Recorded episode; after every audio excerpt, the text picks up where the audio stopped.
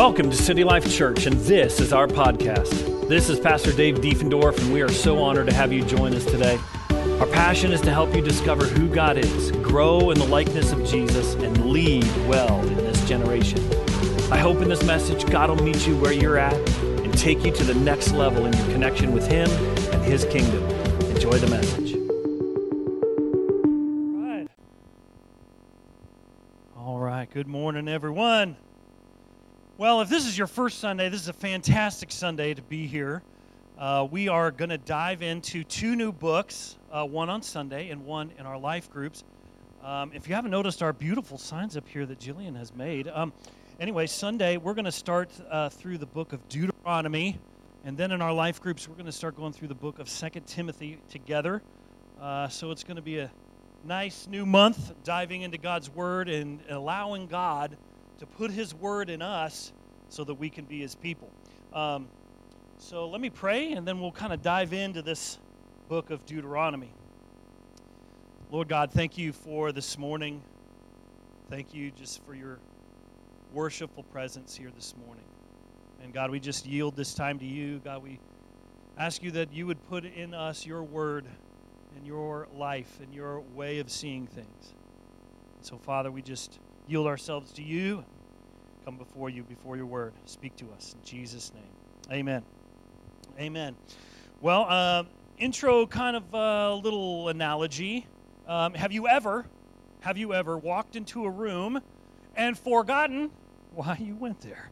Yes, happens to me weekly. Uh, you get up.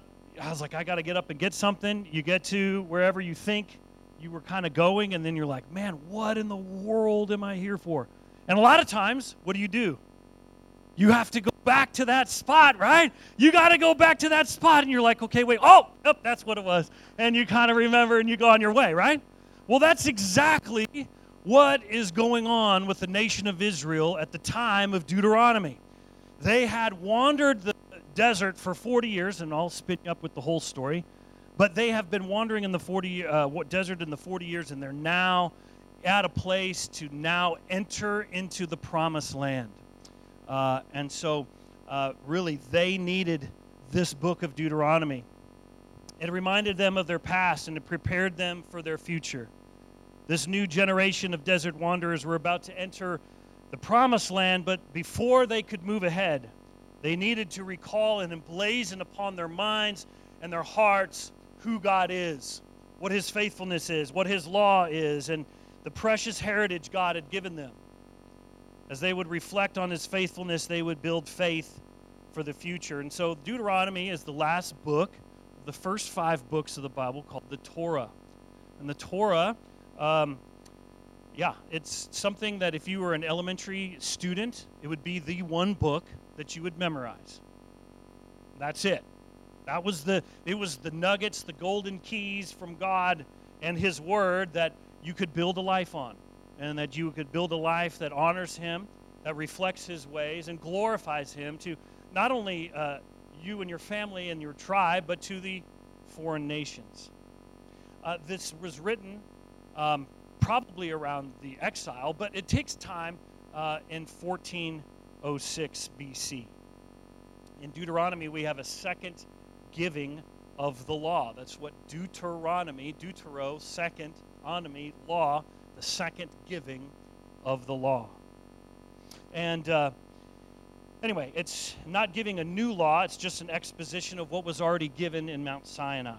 And so a lot of Deuteronomy is going to cover kind of the Ten Commandments and it's going to expound out the Ten Commandments in the big section of the book.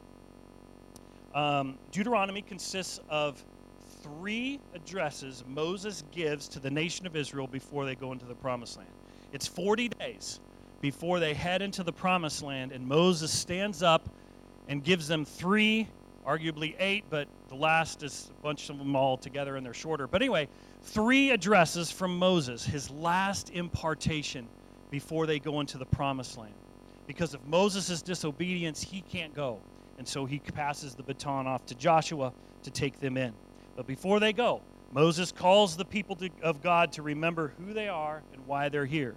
Just so you're not in a lost room, not knowing why we're going into the promised land, I need to get you back to where you remember who you are and why you're here. So, um, a key verse, Deuteronomy 6. Here's some themes. Some key themes is to remember. Don't forget. Deuteronomy 6:12 says this, "Take care lest you forget the Lord who brought you out of the land of Egypt, out of the house of slavery." This constant theme over and over again. Don't forget.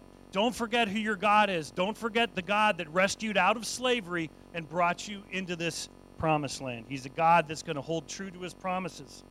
Another theme is obedience. Another theme is obedience. Not just hearing the word, but obeying God is what matters. Obedience to God's way versus the ways of the gods and idols of other nations.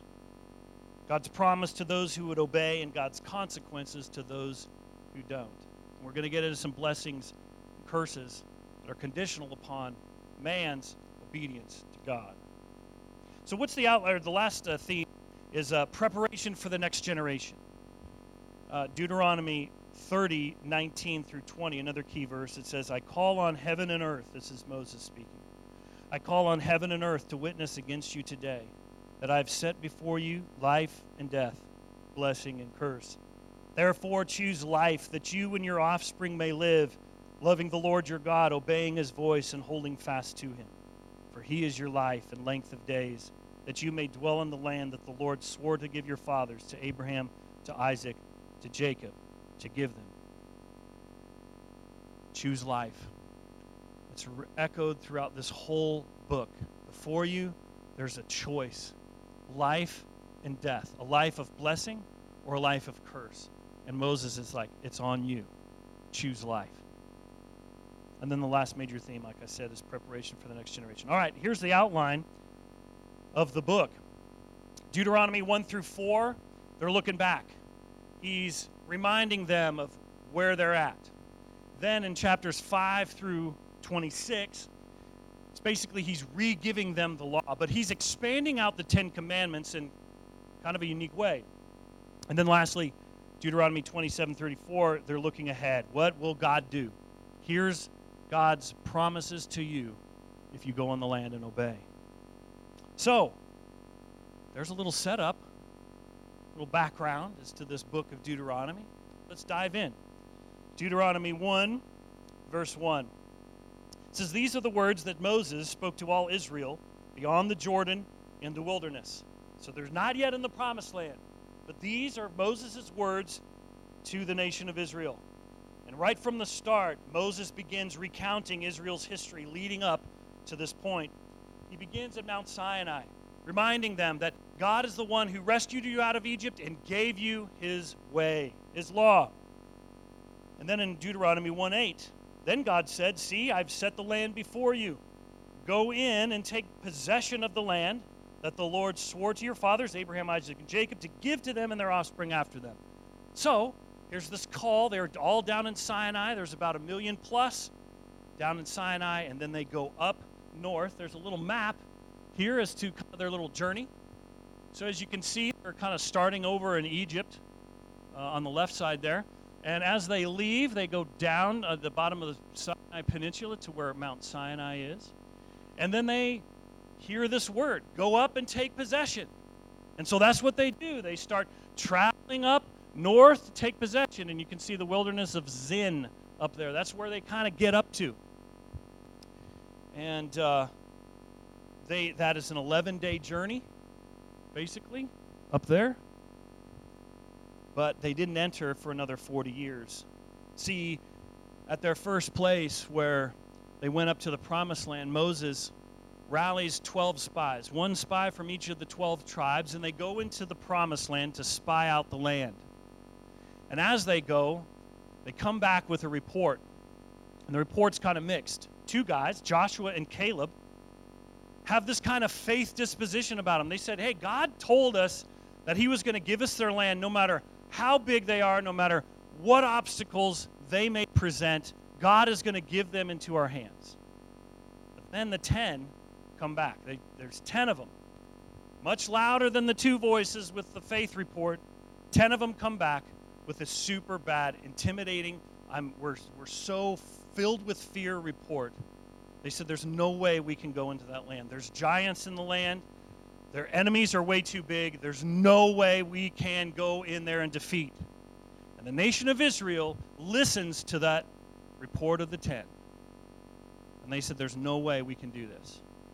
And so God is like, You're not ready yet. And he kicks them back out into the wilderness for 40 years. And this is what he said Deuteronomy 126 says, Yet you would not go up, but rebelled against the command of the Lord your God. And you murmured in your tents and said, Because the Lord hated us, he has brought us out of the land of Egypt to give us into the hand of the Amorites to destroy us. Where are we going up? Our brothers have made our hearts melt, saying, These people are greater and taller than, me, than we. The cities are great and fortified up to heaven. And besides, we have seen the sons of the Anakim there, which we'll get into in a second. Then I said to you, Do not be in dread or afraid of them. The Lord your God, who goes before you, will himself fight for you, just as he did for you in Egypt, before your eyes, and in the wilderness, where you have seen how the Lord your God carried you as a man carried his son all the way that you went until you came to this place. Yet, in spite of this word, you did not believe the Lord your God, who went before you in the way to seek out a place to pitch your tents, and fire by night and in the cloud by day, to show you by what way you should go. And the Lord heard your words and was angered, and he swore, Not one of these men of this evil generation shall see the good land that I swore to give your fathers, except Caleb and Joshua. Only reason why they could enter is because they came back with a faith report that was in agreement with God. They were already ready to go into the promised land. The rest of the nation was not. And so God kicks them back into the wilderness, and He says, until that generation of men who are so captivated by fear, we have to, we're going to wait. You're not ready yet. And so He kicks them kind of back out into the wilderness. And God provides water and manna for them even in kind of a consequence, God is still the provider. I'm still providing water, I'm still providing for my people, but I'm going to train you up to be my people. Not just a people, but my people. And so they came, they wandered, go back to that map. They kind of, so they came back down uh, to Paran. That's, that's where that is. Anyway, and then they kind of go back up and then they kind of go around Moab, and then they find themselves up against two major enemies. It's not technically in the promised land yet, but there's these two enemies that God leads them up to to fight and to get victory over. And there's these two kings, one named Sihon and another named Og. How about that for your name? Og? Augie? No, I don't know about Og. OG. He's the original OG. Anyway, sorry, dad joke. Okay. Um, but actually, if you read the story, Og is a giant.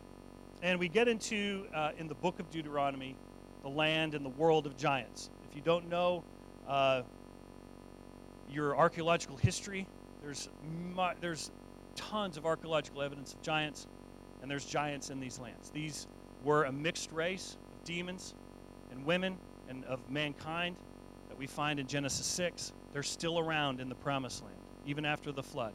They're still around, and those enemies are so intimidating to the nation of Israel.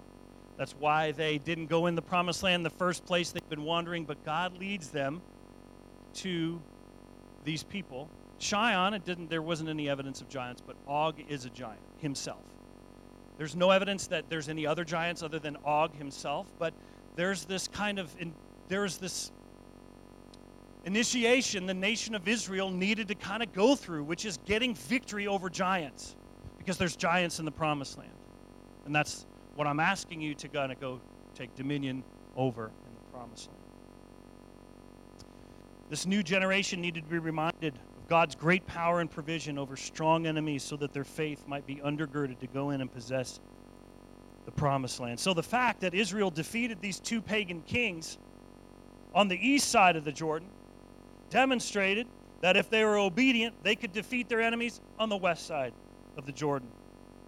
And so not only did the victories over strong enemies encourage the next generation of Israel, but they discouraged the pagans and resulted in one pagan turning to Yahweh, which was Rahab, which we find in Joshua 2. It says, For we have heard how the Lord dried up the water in the Red Sea before you when you came out of Egypt, and what you did to the two kings of the Amorites who were beyond the Jordan, to Sihon and Og, who you utterly destroyed.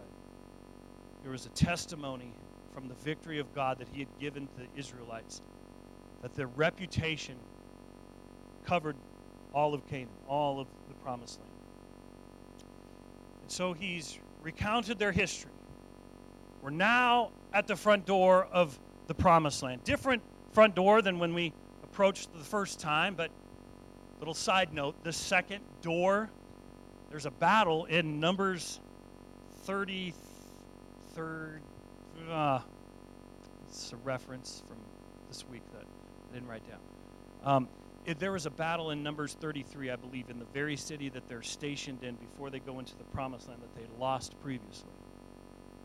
But it was the very spot that God said, This is the spot that I'm going to send you out.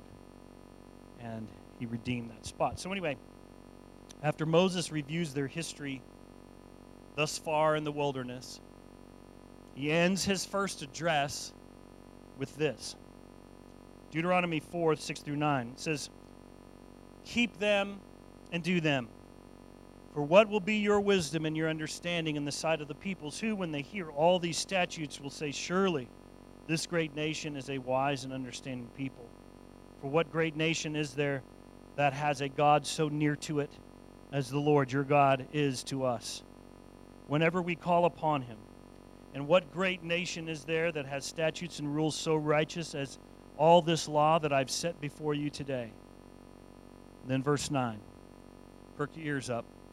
He says this He says, Take care and keep your soul diligently, lest you forget the things that your eyes have seen, lest they depart from your heart all the days of your life. Make them known to your children and to your children's children. This final charge in this first address by Moses is like, you need to take care and keep watch over your soul keep and do. Again, we see the reiteration by Moses of the need to guard the truth and be faithful to God. It reminds me of the last words of Paul. He says to Timothy in 2 Timothy 1, which we're getting to in Life Group, but it says, Follow the pattern of sound words that you have heard from me in the faith and love that are in Jesus Christ. By the Holy Spirit who dwells within you, guard the good deposit that's been entrusted to you that there's this been deposit, nation of Israel, to you by God, and it's on you to steward it. Not only would Israel's obedience assure God's blessing on their endeavor to possess the land, but his good hand of blessing on them would be like a megaphone shouting to the pagan nations Our God is the true and living God, the omnipotent one, a truth that stands in dramatic tr- contrast to the impotent, dead, deceptive idols that we so willingly give our soul to sir. Then he says, Make them known to your children's children. Again, another, another recurring theme we find. Make them known. It's parents' job before the Lord to instruct and educate their children before the Lord. Spiritual education, not only are parents responsible, but so are grandparents grandparents in here. I know there's a couple. Hey, it's on you to impart into the, your children's children. So get in there. Alexander Solzhenitsyn says there's an aphorism he who forgets his own history is condemned to repeat it. If we don't know our own history, we will simply have to endure all the same mistakes, sacrifices, and absurdities all over again. when we lose truth. You have to grind truth out again. So might as well not lose it in the first place. Israel's obedience to God's law would provide a testimony to the world God was near to his people and that his laws were righteous. One purpose of the law was to make Israel morally and spiritually unique among all the nations of the world, and therefore draw those nations to the true and living God. and living obedience, living in obedience to God, Israel, from the mind of God, Israel would become a countercultural force in a manner of life and living and lifestyle, in a manner of government, in a manner of, of, of society and how it's built and how it needs to be built to lend to human flourishing. But we are found in a system that leads to its demise.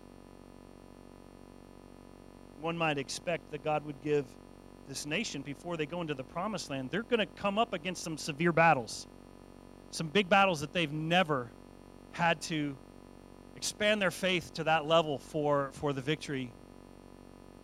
And so you'd think that God would give them some tactics, some strategy. Right? The one thing that they would probably they felt that they would need is a strategy by God. And so instead of giving them a strategy, Moses imparts to them having a heart for God. Because that is the most important thing that will give you victory in life over any kind of strategy may devise. So, if Israel was to live and go in and join and take possession of the land, Israel needed to hear what God had to say. His decrees and his laws were about to be taught, which we'll get into next week. And the people would, uh, would be well advised to follow them, since their future success, either in battle or elsewhere, would depend upon his blessing must pay close attention to their allegiance to Yahweh and their obedience to Yahweh. And we kind of know a little bit, just as a little spoiler alert, Israel doesn't fulfill or live up to these commands by God. And it's just interesting is that their allegiance to Yahweh and obedience to Yahweh. It wasn't so, it's, it's not like they forgot the name of God when they got into the promised land. It's that God got pushed so far back on their radar because of the prosperity in this land, because of the fruitfulness of this land. It's like as if God was no longer a part of life. And like Israel, God wants to bring you into a promised land. Living in the kingdom of God, adopted into his family, filled with the Spirit of God, having abundant life so you can go be a blessing to other people glorify your Father in heaven. But like we, like the Israelites, must be willing to face all our opponents in obtaining the inheritance. Israel needed to fight all their opponents before they could get into the promised land. God wants you to fight all your opponents and have victory over all of them. And so, if there's an area in your life that you're just like, God, I'm, af- I'm afraid of trusting you in this area. Or, God, I really need victory in this area in my life. I've, I've wandered the wilderness for years. And some of you, these battles that you have yet to get victory over, it's as if you've been wandering in the wilderness and your heart is crying out for the promised land. Your heart is crying out for victory. Your heart is crying out of like, God, I don't want to go back to Egypt. I don't want to go back to slavery but I'm in this kind of like weird middle where I know I don't have complete victory. God wants to bring you into into a place in your life where you know you have complete victory in areas of your life. And so as praying, you know, as we kind of land today, it's just like, God, is there anything in us that we're holding on to, or God, we want it our way, or God, we there's this thing in our life that just we cannot get victory over feel like before we move on in this book of Deuteronomy, God wants us to kind of walk through like the nation of Israel in this. Because the new the Old Testament is the New Testament revealed. The journey of the Israelites is the journey of you and me. It's that we found ourselves in slavery and God delivered us out through the waters of baptism into a promised land, but God does not want you wandering in the wilderness longer than you need to. Just like Joshua and Caleb, who had that faith report right from the beginning, they were already ready to go into the promised land. So I feel like God is saying to us, let's have hearts that are ready to enter that promised land, that know that God has given us victory over these couple devils. He's going to give us victory over all of them. In Jesus' name. So, is there something in your life that you need to face or address before the Lord? before He will let you move on in Him? That's the question. Let's pray. Father, God, is there anything that you need us to face and address before we can move on in you? God, if so, what is that? Speak to us.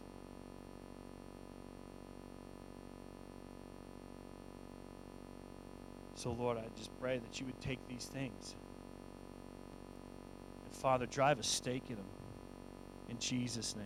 Lord, we pray that you would just deal a death blow to these things in our life once and for all, that we would yield them to you, where you are king and you are our leader. And God, we're giving this and resigning it over to you completely. Father, we pray that you, we would have hearts that live in a promised land of your kingdom. Lord, even in the midst of darkness, God, that we can live in light and be your light and live above the schemes of the enemy. And Father, I pray that, Lord, there's things in our hearts that we are prone to, that we're holding on to, that, Lord, is the things that we turn to, God, when we need to feel whole. Father, I pray right now that you would break those. God, that you would fill us with your Holy Spirit. And I, God, I pray that you would pour into that area your grace, fruitfulness, a sense of life. Father, we thank you for this journey of Israel. And God, I pray that as we journey with them in this next month in the book of Deuteronomy, God, that you would reveal to us your ways and that we here today could be your people in a much unique time as it was in Deuteronomy. So, Lord, we thank you, God, for your word. Let us be your church this week. Bring life. In Jesus' name, amen. Amen. Well, with that, have a fantastic rest of your Sunday. Go Chiefs. See you next Sunday.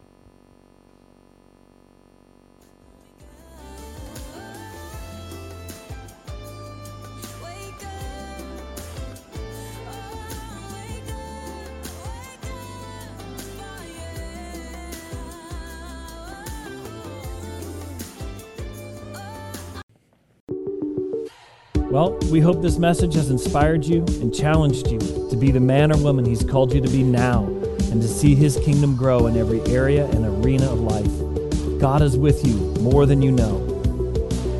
For more information about our community here in Kansas City, please visit us online at citylifekc.org, and we'll see you next time on the City Life Podcast.